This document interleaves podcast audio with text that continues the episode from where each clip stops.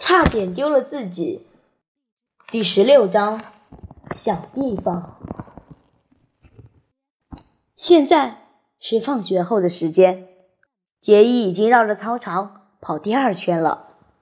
杰伊想到，为什么他以前不想参加足球队，就是因为要一直跑个不停。不过他仍然觉得自己跑的还不错，他跟得上詹姆士。第一次练习，这样表现还不赖吧？他心想。他们两个跑在队伍最前面，领先其他人三四十米，这样杰伊感觉很好。说到运动，杰伊就不必假装像雷伊，反而是雷伊要假装像杰伊。跑第一圈时，他和詹姆士边慢跑边聊天。大部分是在聊棒球。詹姆士是克利夫兰印第安人队的超级球迷，而杰伊喜欢的是科罗拉多火箭队。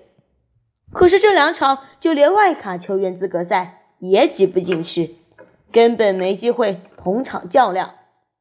于是这两个男生就开始比较最佳和最烂投手、最佳和最烂打击者，还有美国职业棒球大联盟里。最佳和最烂的一场比赛，他们两个就这样一来一往的讨论着，直到喘得无法说话为止。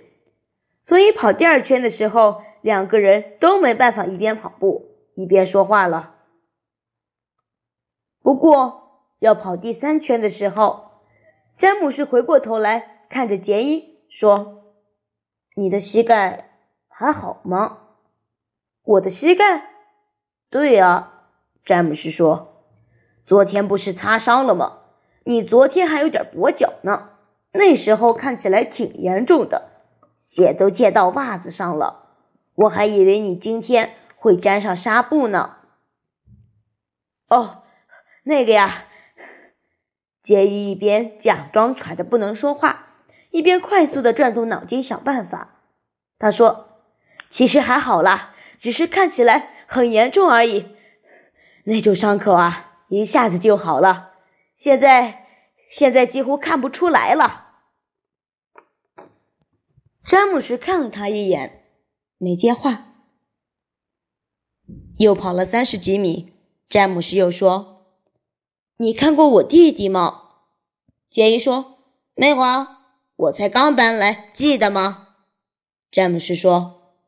我以为在学校里你会注意到他们，他们跟我长得很像，一个叫罗伯特，一个叫爱德华，他们两个是双胞胎，长得一模一样。杰伊转头看着旁边的詹姆斯，差点摔倒，而詹姆斯呢，他直直的望着前方，继续跑步，脸上没有任何表情。杰伊尽量维持平稳的语速说：“双胞胎，哇，那会是什么感觉？”詹姆斯大约跑了十大步才回答：“好玩极了，他们是很乖的小男生，没人能分得出谁是谁，有时连我爸妈也分不出来，不过我总能分辨出来谁是谁。”杰伊转过头去看他。你是怎么办到的？我也不会讲，詹姆斯说，但我就是分得出来，他们两个就是不一样，是不同的两个人。又跨了几大步，他接着说：“我会去看很多小地方，因为我还蛮会观察的。美术老师说我的观察力还不错，所以你的美术一定很棒吧？像素描之类的。”杰伊想办法转移话题，像我的美术就很烂。你会素描人的脸吗？我一直都学不会。詹姆斯还是继续谈双胞胎。重点是爱德华和罗伯特啊，他们只是外表长得一样而已，其实他们有很多地方不同。如果仔细观察一些小地方的话，事实上。就连很多大地方也不一样，例如说，擦伤的膝盖。杰伊突然停下来，詹姆斯也不跑了。他们两个离开跑道，走到旁边的草地上喘气。而同队的另外十二个男生陆陆续续跑过他们身边。嗯，杰伊说：“你是怎么发现的？”詹姆斯笑得露出了牙齿。今天才确定的，就在我们开始跑步之后。你的膝盖上没有擦伤，而且你跑得快多了。你们的步伐也完全不同。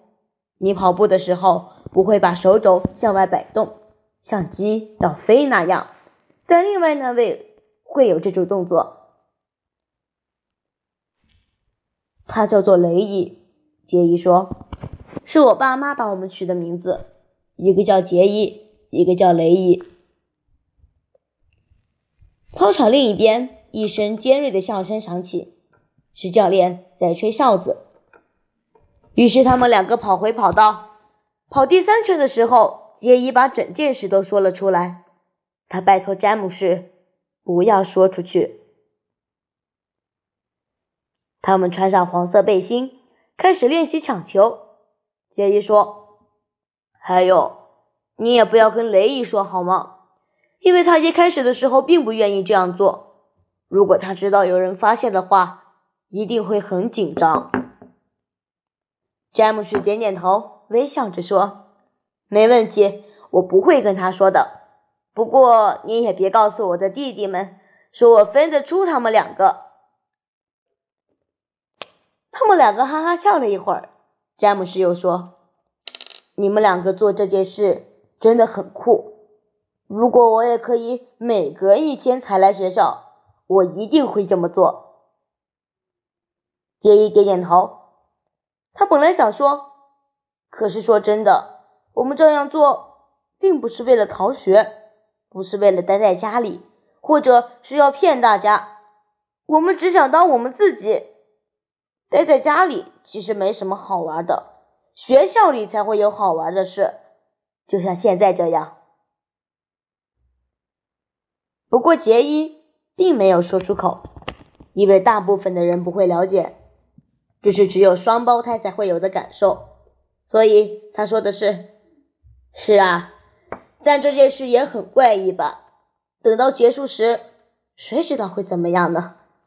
到这个星期五，我们就不玩了。星期五一定会是个大日子。”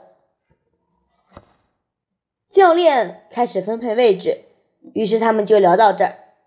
然而，最后这句话突然钻进杰伊的脑子里，他又对自己说了一次：“星期五一定会是个大日子。”